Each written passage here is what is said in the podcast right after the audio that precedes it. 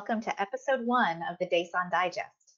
I'm Libby Dodds Ashley. I'm the operations director for DASON, and we are so excited to have you joining us on this new endeavor that we're launching this week. Episode one is being published the week ending November 20th of 2020. This has been an important week because we're also celebrating Worldwide Antibiotic Awareness Week and we are so excited to launch our new audio offering as part of our celebration and observance of Antibiotic Awareness Week throughout the world. We hope you're enjoying the other offerings that DASON is putting out on a daily basis for the entire celebration of Antibiotic Awareness Week. So for our first audio offering, I'm delighted to be joined today by the medical director for DASON, Shaefer Spires. Hi, Shaefer. Hey, Libby. Pretty excited to join you on this. Well, I give full credit to my colleagues, the DASON liaisons. So I think they probably don't need introduction, but as you all know, uh, we have a fabulous team consisting of April Dyer, Travis Jones, Angelina Davis, and Melissa Johnson. And this was actually born through lots of conversations that we've had about offerings we'd like to provide to the DASON sites. And I'll be honest, what it started as is we wanted to offer a journal club, but we had trouble finding the time that was going to be good for everyone to participate. So we're hoping by giving you these brief audio offerings, you'll be able to participate when it's convenient for you, but still hear about some of the latest literature. For our first episode, we are going to address a question that I know is really a burning question for many of the DASON sites. And it is, what is the optimal treatment for a pathogen where we suspect it is an ESBL producer? Now, I know that we have some new data and we are excited to share with you the results of a recent publication by Henderson and colleagues entitled Association between Minimum Inhibitory Concentration, Beta-lactamase Genes, and Mortality for Patients Treated with Piperacillin tazobactam, or meropenem, from the Merino study. This was published in Clinical Infectious Diseases Online on October 27th of 2020. Shaefer, before we get into the new data though, do you mind reminding everybody about the big findings from Merino and the impact it had on patient care? Yes, absolutely. And there is also, for everyone's notification here, Travis Jones wrote a newsletter in October 2018 covering the Merino trial. But in brief, this is a randomized clinical trial, a pragmatic trial, meaning they did it in, in real world settings, and it was a non inferiority trial.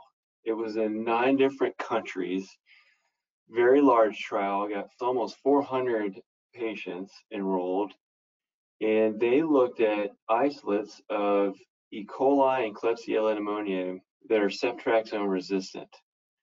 And they made sure that as determined by the clinical microlabs on the sites at the hospitals, that each were susceptible to piperacillin tazobactam or meropenem. And then they randomized it to receive either of those, piperacillin tazobactam 4 grams Q6 hours or the meropenem 1 gram Q8 hours. And what they ultimately found was the mortality, the 30-day mortality was 12.3% in the piperacillin tazobactam, and that was higher than the meropenem group at 3.7%. And so the piperacillin tazobactam group did not meet the non-inferiority margin and this trial, while it is the gold standard essentially for clinical practice here, and this is kind of what set the stage for all of us being concerned with treating an ESBL producing infection or bloodstream infection with anything other than a carbapenem. There were still a lot of discussion and some controversy after this trial. So I'm assuming the reason we're talking about the new paper is it sheds some light on that. One thing to slightly introduce is this concept, though, and I, and I want your thoughts on, you know, in 2010, the CLSI changed the breakpoints to hopefully better indicate that even for ESBL producers, the new susceptibility breakpoints for Pip/Tazo were supposed to indicate that Pip/Tazo was safe to use in those patients. I know that it took a while for all facilities to fully implement those. Do you think that um, weighed a little bit on those results? And do the new findings help us answer that question in any way? That's a good point. It's not an easy question to answer, really. They tried to answer it in the trial originally published or they, they try to associate elevated MICs to piperacillin and tazobactam with mortality, and, and they, they did not. What they were able to do in this trial is about 80% of the isolates were sent to the, the primary research site, the clinical, uh, I'm sorry, not the clinical, but the microbiology lab there, and they were able to use broth microdilution, which is essentially the gold standard for determining antibiotic susceptibility or MIC testing.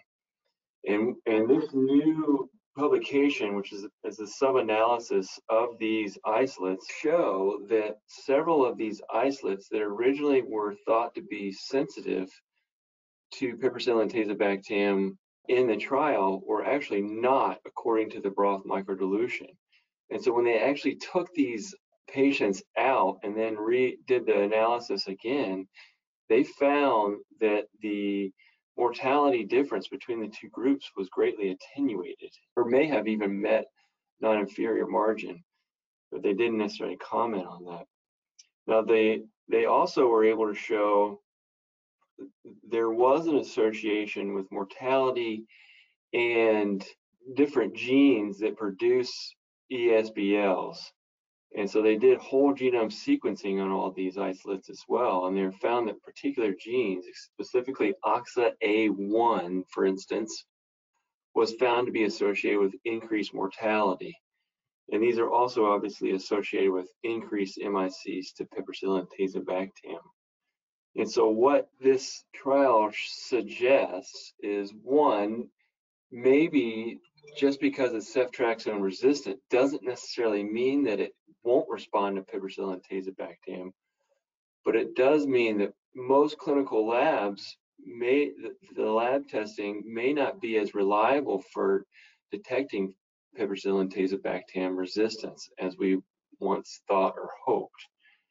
And so therefore the conclusion still, at least by the author, still remains it's probably safer to keep or, or to use carbapenems or meropenem for these patients that are found to be ceftriaxone resistant. But as you suggested, Libby, there is still some controversy uh, in this area. So Shaefer, I know this, you know, so it's interesting. So maybe these isolates, more of them in the Merino trial were actually truly resistant and shouldn't have been reported. I think we'll probably never know if that had to do with a laboratory lag in implementing the new breakpoints. But from the standpoint of clinical practice, what do you think people are doing out there? Do you do you think outside of our network this is an answered question and everyone is if they have a patient on pip/tazo or cefepime and it comes back ceftriaxone resistant, are they switching away over to a carbapenem or is clinical response weighing heavier on that? What what do you think you're seeing out there? Is there any information to help guide those decisions?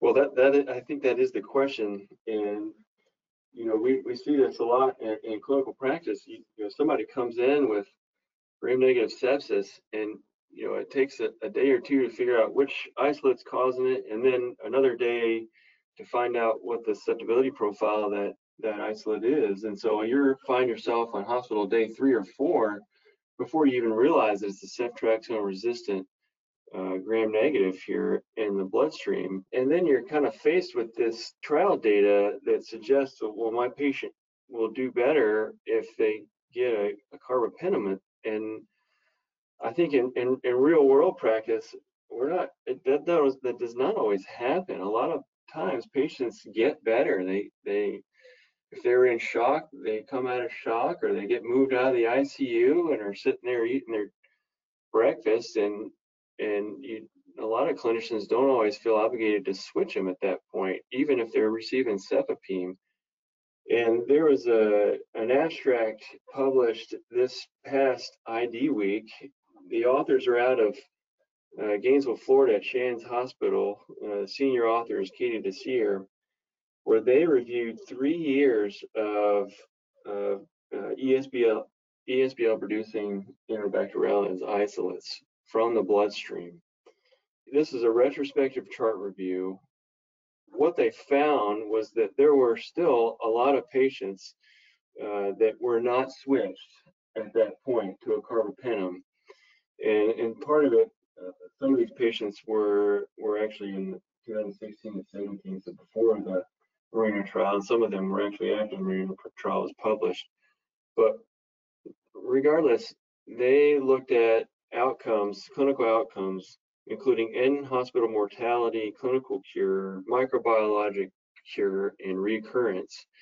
And they did not find any difference in any of these outcomes between the groups where they did switch them to a carbapenem compared to the groups they did not switch them to a carbapenem and left them on cefepime or piperacillin tazobactam.